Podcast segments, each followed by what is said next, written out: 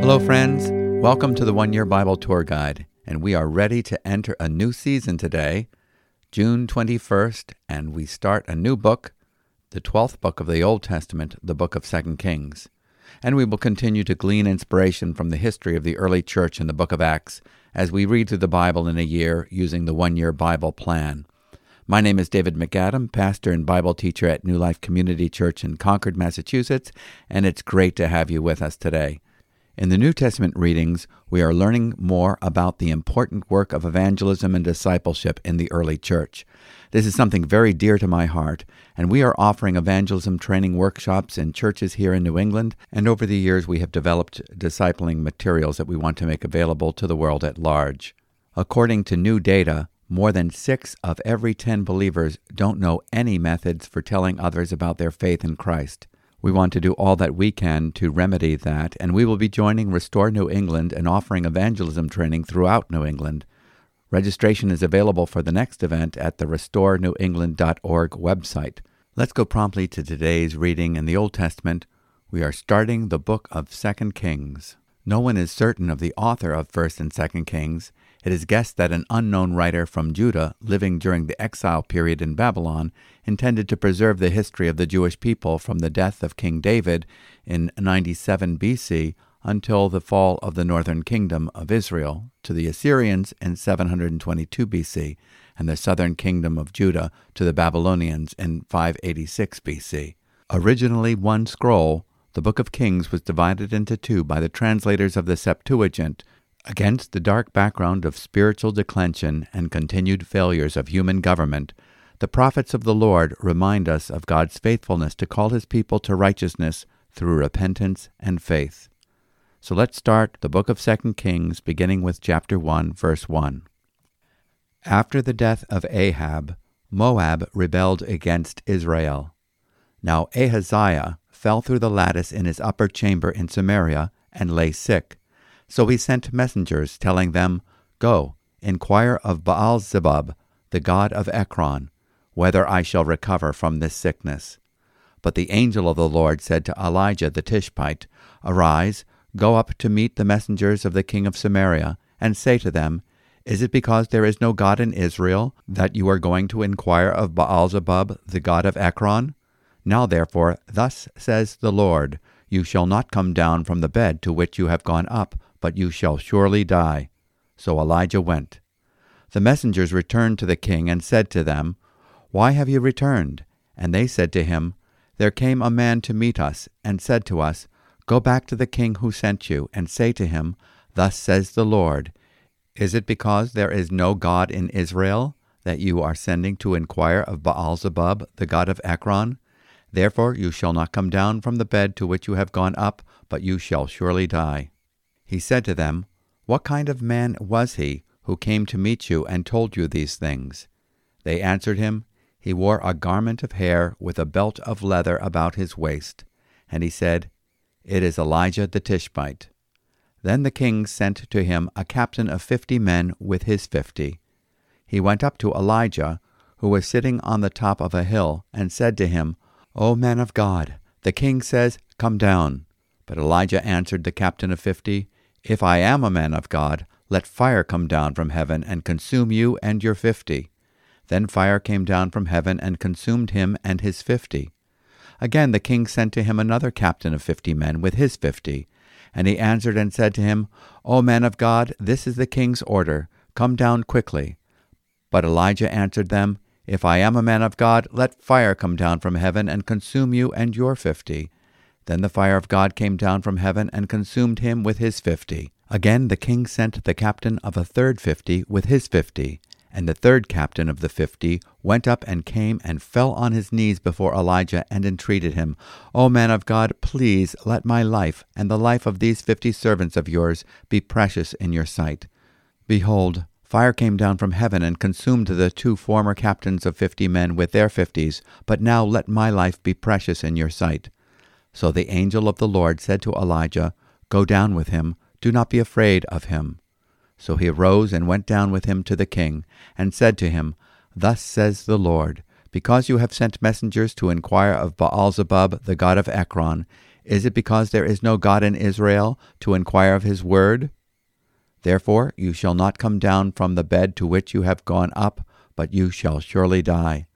So he died according to the word of the Lord that Elijah had spoken. Jehoram became king in his place in the second year of Jehoram the son of Jehoshaphat, king of Judah, because Ahaziah had no son. Now the rest of the acts of Ahaziah that he did, are they not written in the book of the Chronicles of the kings of Israel? Chapter 2 Now when the Lord was about to take Elijah up to heaven by a whirlwind, Elijah and Elisha were on their way from Gilgal. And Elijah said to Elisha, Please stay here, for the Lord has sent me as far as Bethel. But Elisha said, As the Lord lives, and as you yourself live, I will not leave you. So they went down to Bethel. And the sons of the prophets, who were in Bethel, came out to Elisha and said to him, Do you know that today the Lord will take away your master from over you? And he said, Yes, I know it. Keep quiet. Elijah said to him, Elisha, please stay here, for the Lord has sent me to Jericho. But he said, As the Lord lives, and as you yourself live, I will not leave you. So they came to Jericho. The sons of the prophets who were at Jericho drew near to Elisha and said to him, Do you know that today the Lord will take away your master from over you? And he said, Yes, I know it. Keep quiet. Then Elijah said to him, Please stay here, for the Lord has sent me to the Jordan. But he said, As the Lord lives, and as you yourself live, I will not leave you. So the two of them went on. Fifty men of the sons of the prophets also went and stood at some distance from them, as they both were standing by the Jordan. Then Elijah took his cloak and rolled it up and struck the water, and the water was parted to the one side and to the other, till the two of them could go over on dry ground. When they had crossed, Elijah said to Elisha, Ask what I shall do for you, before I am taken from you. And Elisha said, Please let there be a double portion of your spirit on me. And he said, You have asked a hard thing. Yet if you see me as I am being taken from you, it shall be so for you. But if you do not see me, it shall not be so. And as they still went on and talked, behold, chariots of fire and horses of fire separated the two of them. And Elijah went up by a whirlwind into heaven. And Elisha saw it, and he cried, My father, my father, the chariots of Israel and its horsemen. And he saw him no more. Then he took hold of his own clothes, and tore them in two pieces. And he took up the cloak of Elijah that had fallen on him, and went back and stood on the bank of the Jordan. Then he took the cloak of Elijah that had fallen from him, and struck the water, saying, Where is the Lord, the God of Elijah? And when he had struck the water, the water was parted to the one side and to the other, and Elisha went over. Now when the sons of the prophets who were at Jericho saw him opposite them, they said, The spirit of Elijah rests on Elisha. And they came to meet him, and bowed to the ground before him.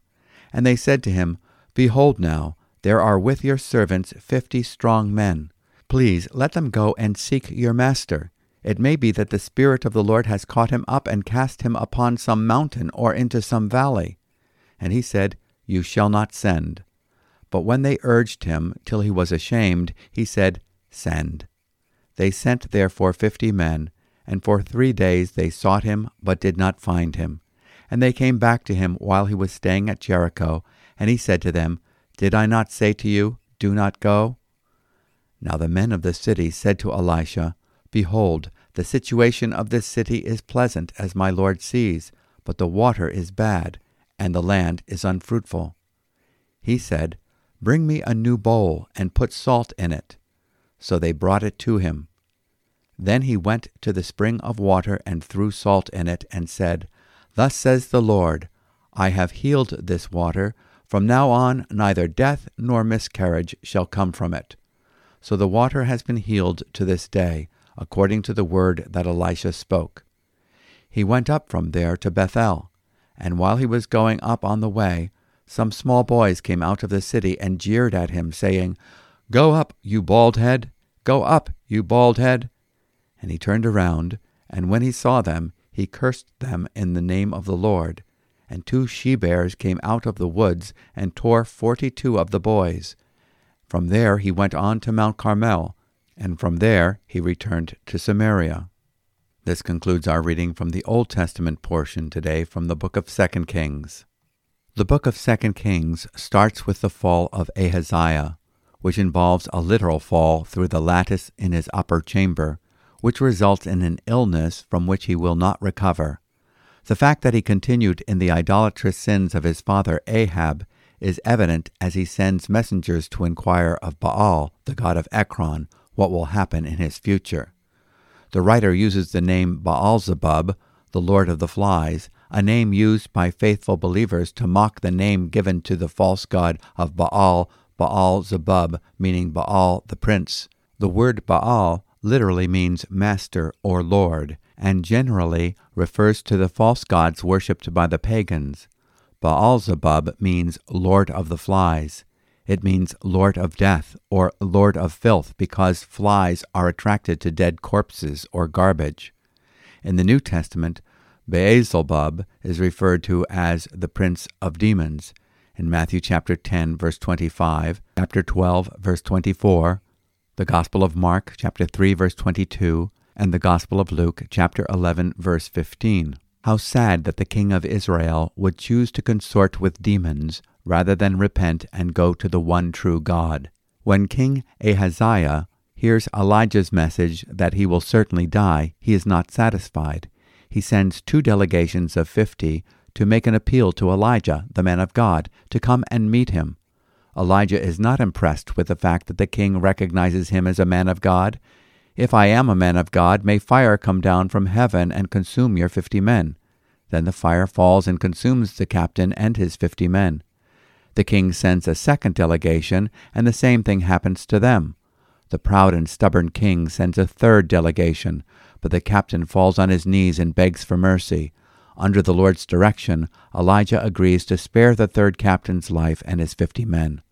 Elijah, meaning the Lord is God, rebukes King Ahaziah for turning away from God to the demonic Lord of filth. Elijah delivers the message God gave him.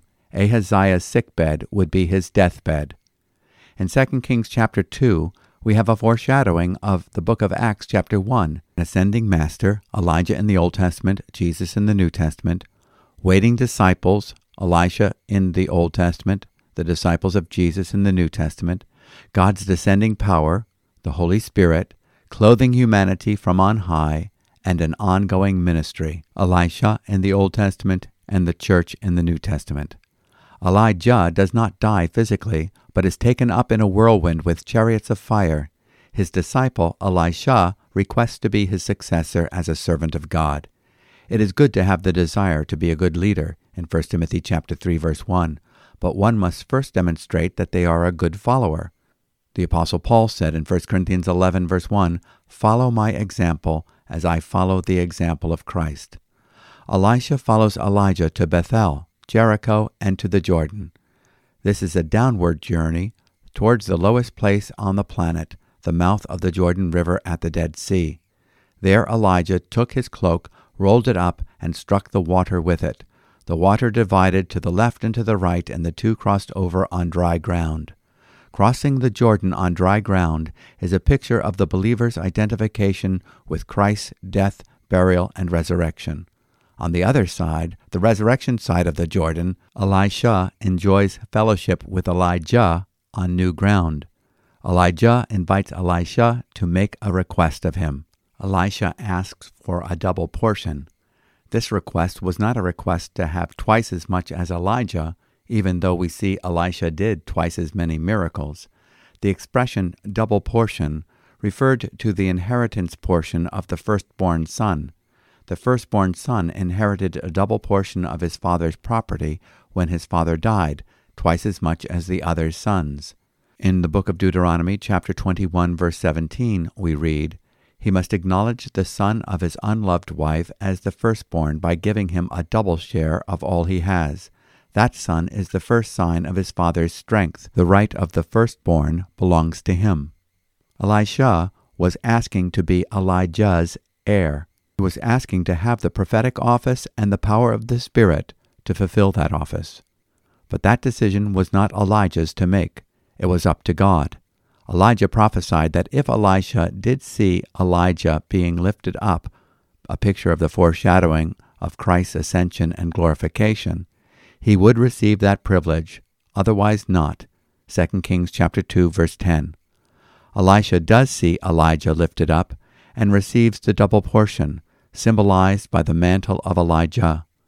Elisha strikes the waters of the Jordan with the mantle, and the waters divided to the left and the right, so he could cross over on dry ground, like Moses at the Red Sea, Joshua and his master Elijah at the Jordan. Notice the similarities between the miracles in Elijah's ministry and those in Elisha's. Here is a list of miracles in the career of Elijah. Number one, causing the rain to cease for three and a half years. 1 Kings chapter 17 verse 1. Number 2, being fed by the ravens. 1 Kings chapter 17 verse 4. Number 3, the miracle of the barrel of meal and the cruse of oil in 1 Kings chapter 17 verse 14. Number 4, the resurrection of the widow's son in 1 Kings chapter 17 verse 22. Number 5, calling of fire from heaven on the altar in 1 Kings chapter 18 verse 38. Number 6, causing it to rain, 1 Kings chapter 18 verse 45. Number 7, prophecy that Ahab's sons would all be destroyed in 1 Kings chapter 21 verse 22. Number 8, prophecy that Jezebel would be eaten by dogs, 1 Kings chapter 21 verse 23. Number 9, prophecy that Ahaziah would die of his illness in 2 Kings chapter 1 4. Number 10, calling fire from heaven upon the first 50 soldiers in 2 Kings chapter 2 verse 10. Number 11, calling fire from heaven upon the second 50 soldiers in 2 Kings 2:12. And then number 12, parting of the Jordan in 2 Kings chapter 2 verse 8. Number 13, prophecy that Elisha should have a double portion of his spirit, 2 Kings 2 verse 10. And number 14, being caught up to heaven in a whirlwind, 2 Kings chapter 2 verse 11. Now notice the list of the miracles in the career of Elisha.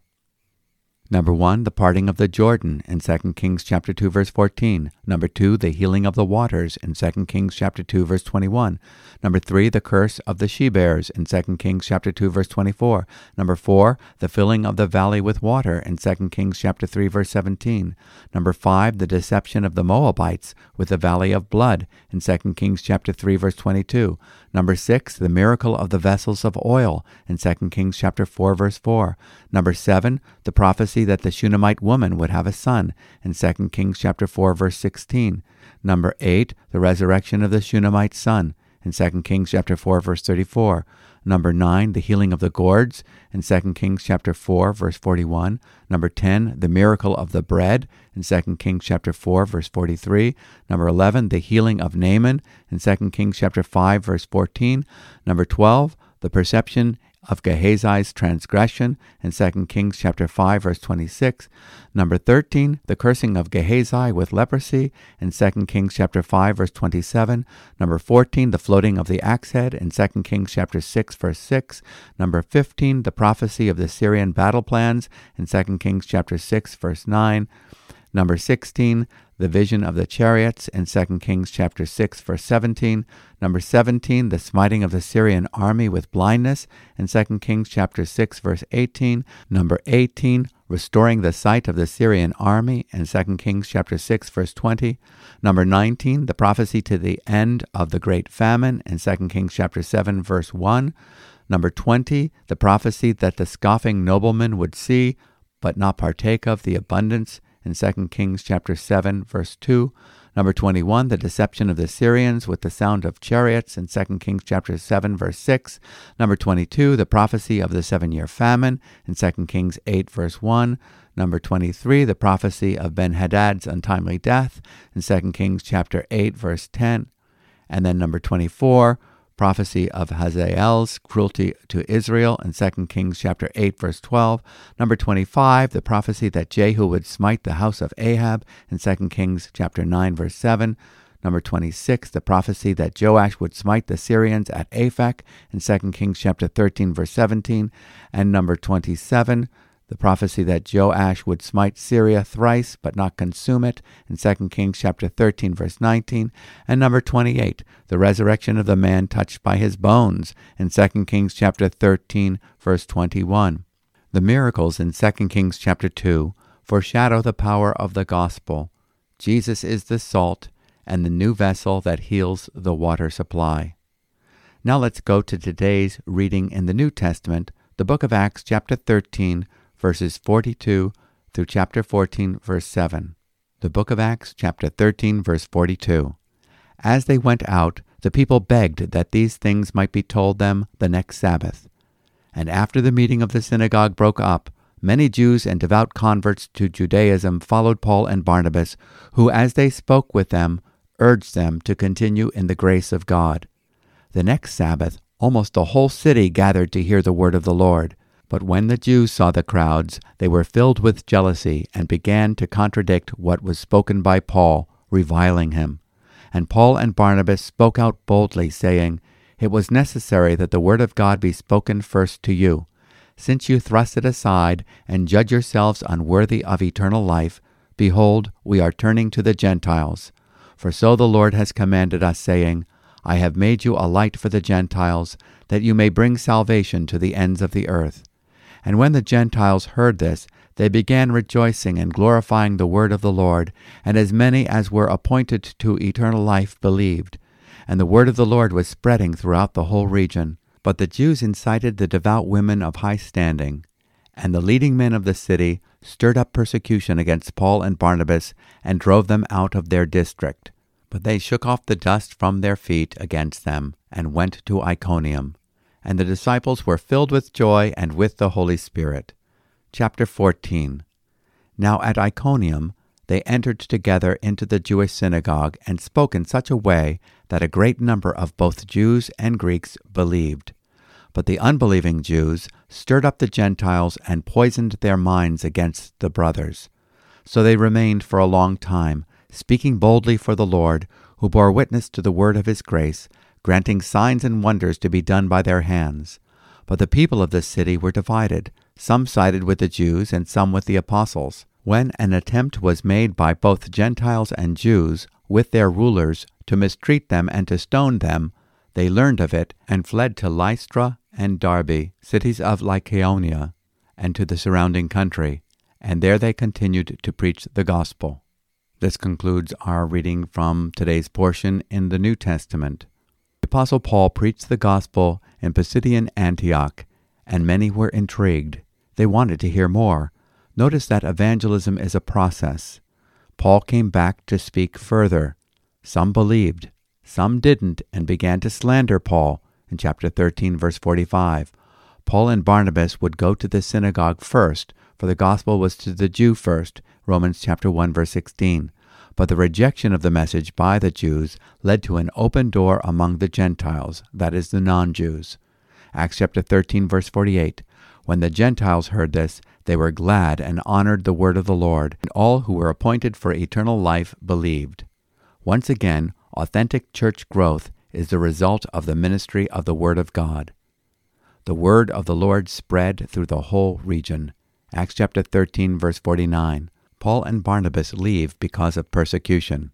They are not described as weary, discouraged, or battle worn. In Acts chapter 13, verse 52, we read, And the disciples were filled with joy and with the Holy Spirit. From here on in the book of Acts, we see a harvest of souls among both Jews and Gentiles, yet many Jews actively resisted Paul's message and attempted to stir up trouble. Paul and Barnabas experienced great boldness in their speaking, and the Lord confirmed the message with signs and wonders. We see these signs accompanying the early ministry of the apostles until about 58 AD.